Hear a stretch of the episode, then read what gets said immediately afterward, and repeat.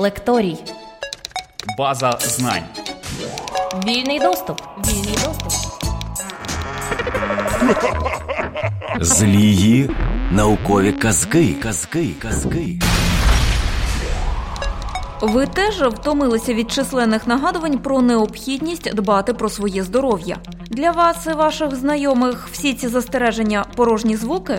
Ви та ваші друзі і не думаєте про здоров'я, аж допоки десь не кольне? Ви та ваші рідні все ще сподіваєтеся, що недуга просто мине? Якщо і далі продовжуватимете руйнувати свій організм, не мине, стверджує провідний науковий співробітник відділу загальної та молекулярної патофізіології Інституту фізіології імені Богомольця Національної академії наук України, доктор медичних наук, професор Віктор Досенко. Злі наукові казки від професора Досенка покликані не залякати, стривожити та розбурхати, а в інший спосіб привернути увагу до проблеми збереження здоров'я. Звісно ж, якщо ще є що зберігати. Злії наукові казки знову вітають вас і вітають останнього разу. Сьогодні ви послухаєте 13-ту злую наукову казочку від професора Досенка. І завершуємо ми наші розповіді темою про залежності. Більшість людей, населення є залежними від тих чи інших хімічних речовин. Як це стається, чому це відбувається, ну і, власне, як не пручатися і знайти свою пігулку, знайти своє джерело задоволення, підсісти на той чи інший вид штучної ейфорії, саме про це ми сьогодні і поговоримо. Науковці трактують наркоманії і наркотичні речовини значно ширше, ніж звичайні громадяни. Пересічені громадяни знають, звісно, що і розуміють, що наркотиками є опіати, препарати канабісу, конопель, що є там амфетамін, є інші хімічні речовини, які застосовують якісь асоціальні елементи, з якими бореться поліція. З цим важко не погодитися, але коло наркотичних речовин значно ширше. Це, наприклад, і всім відома кава. Тобто кофеїн, який міститься у каві, і саме у міцних таких напоях, концентрованих, є ця психостимулююча субстанція кофеїн, яка викликає, звісно, задоволення і спричинює розвиток залежності. Причому досить швидко. І, в принципі, ми маємо всі підстави, якусь дуже таку шляхетну самку людини емансиповану, назвати наркоманкою. Вона, звісно, що дуже образиться, але це буде правдою, так, тому що кожна чашечка кави додає смаку в її життя і стимулює її на подальший пошук реалізації в цьому житті. Так само до наркотичних речовин відноситься і нікотин. Теж далеко не всі курці вважають себе наркоманами. Наркомани теж вживають якісь шишки, колять щось собі в вени. Нікотин також класична речовина, яка викликає задоволення і спричинює залежність, від якої звільнитися достатньо важко. Це теж наркотична речовина, і будь-який споживач тютюнової промисловості, безумовно, є наркоманом. Мало хто із вживаючих етанол, різної концентрації розчини етилового спирту, вважають себе наркоманами. Але вони наркомани за усіма ознаками. Вони знов-таки споживають цю речовину у зростаючій кількості, активуючи при цьому відповідні зони головного мозку, які забезпечують нам задоволення. Ці всі наркотичні речовини активують специфічні рецептори, що відрізняє їх від інших речовин, які також дають задоволення. От будь-яка їжа теж дає задоволення, але опосередковано через метаболічні ефекти, активацію смакових рецепторів передусім. Але з наркотичними речовинами їх особливість, їхня ексклюзивна властивість безпосередньо прямо активізувати відповідні рецептори в певних відділах головного мозку. Вони добре відомі. Активація електричних цих ядер головного мозку певних відділів дає відчуття задоволення за рахунок активації, наприклад, дофамінових рецепторів чи активації так званих каналів гамма-аміномасляної кислоти, гліцинових рецепторів та багатьох інших сприймаючих апаратів мозку, які і дають нам такий задоволений, ейфоричний, приємний стан. Ця приємність може бути забезпечена як стимуляцією, активацією, як це робить, наприклад, амфетамін чи кофеїн, так і пригніченням, як це роблять опіати, барбітурати чи інші речовини. Деякі наркотичні речовини мають комбінований ефект, наприклад, як препарати марихуани, і також, звісно, що відноситься до наркотичних речовин. Лекторій. Знання від тих, кому довіряють. Віктор Досенко. Злії наукові казки. Як людина стає наркоманом? В принципі, дуже просто. Кожен знає, і, в принципі, в суспільстві розставлені всі пастки для того, щоб людина знайшла джерело свого задоволення. Штучного задоволення можна просто натиснути на певну кнопку і зробити його щасливим на якийсь час. В принципі, соціальні механізми побудовані таким чином, щоб кожна людина знайшла свою оцю кнопочку, свою пігулочку, свій активатор центрів задоволення. Як тільки вона знаходить, вона стає залежною і дуже керованою. Йому дуже легко задовольнити певне незадоволення, певні проблеми. Будь-яка людина спокійно віддає своє життя, здоров'я, час, короткий, достатньо відпущений на існування протягом біологічного цього життя, за можливість отримати задоволення. Бо без задоволення, як жити? Джерела задоволення, в принципі, достатньо прості, і активуючи певні рецептори, ми можемо отримати досить дешево і просто своє щастя, своє well-being, як це називається в науковій літературі.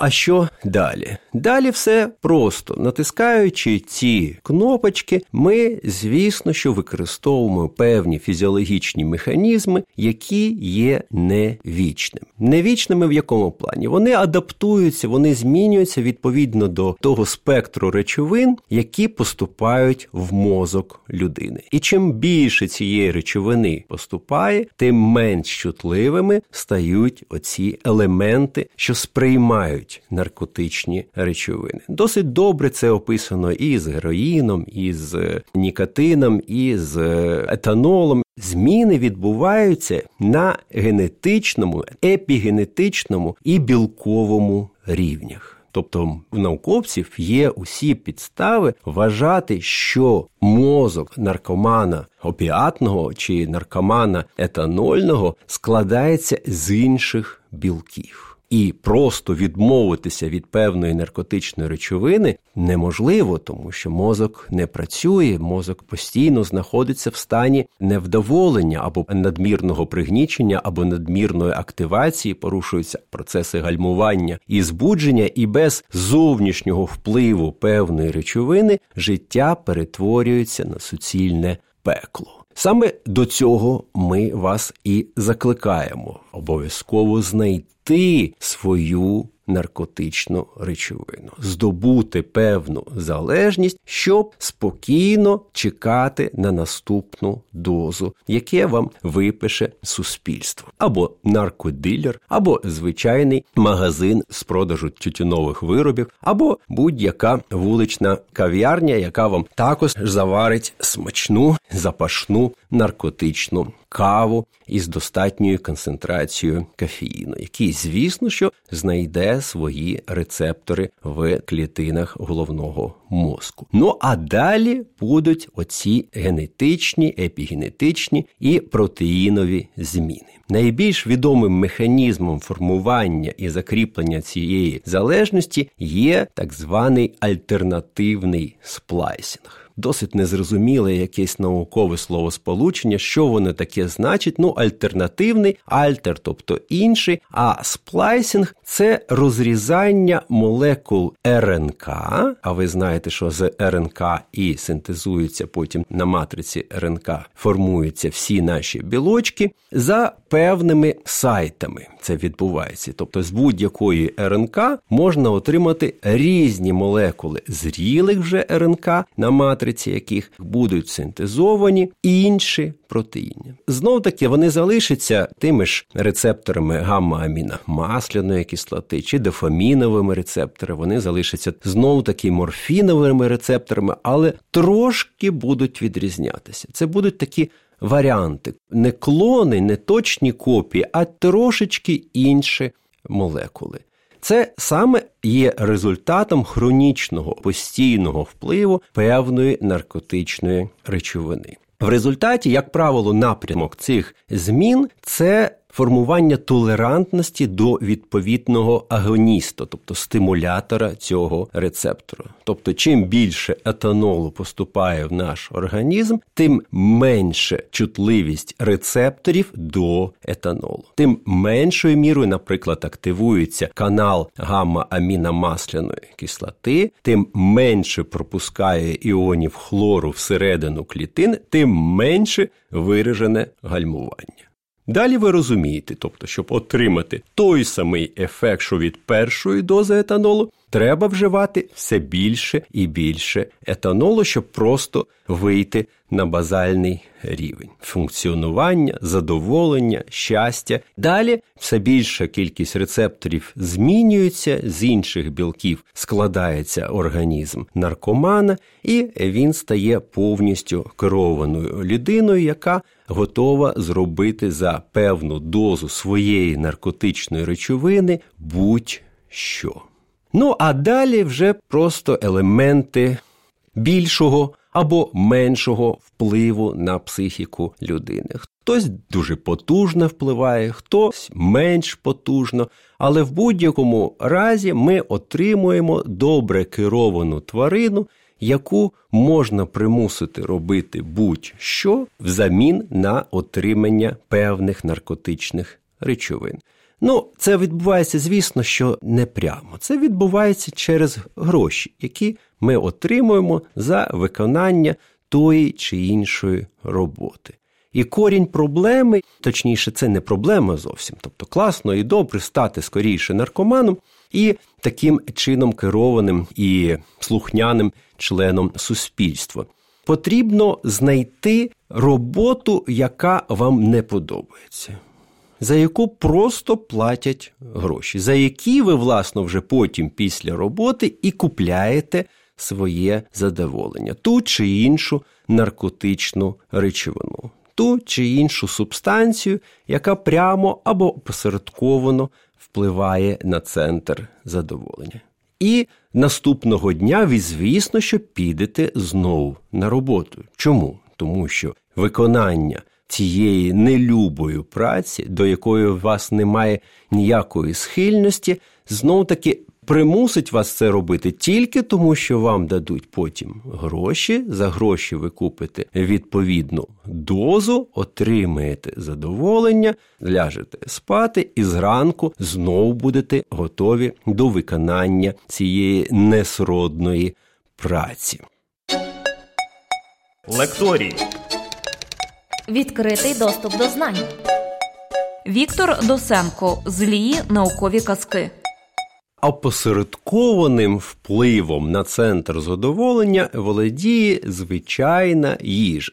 Тобто не звичайно, а спеціально приготовлена для потужної активації передусім смакових рецепторів. Ви добре знаєте цю їжу. Це передусім рафіновані вуглеводи. Ці рафіновані вуглеводи не містяться в природних продуктах. Їх треба з'їсти досить багато, щоб потужно активізувати наші смакові рецептори. Рафінований цукор, сахарози, який міститься в масі напоїв, який міститься у всіх наших улюблених тістечках, цукерочках, трюфелях, і інших виробів кондитерської промисловості, звісно, що володіє потужним впливом на центр задоволення. І обміняти на це задоволення свій час, своє життя – це, безумовно, мета будь-якої цивілізованої людини. Реклама про ці методи задоволення, звісно, що не заборонена. Ви її легко знайдете всюди.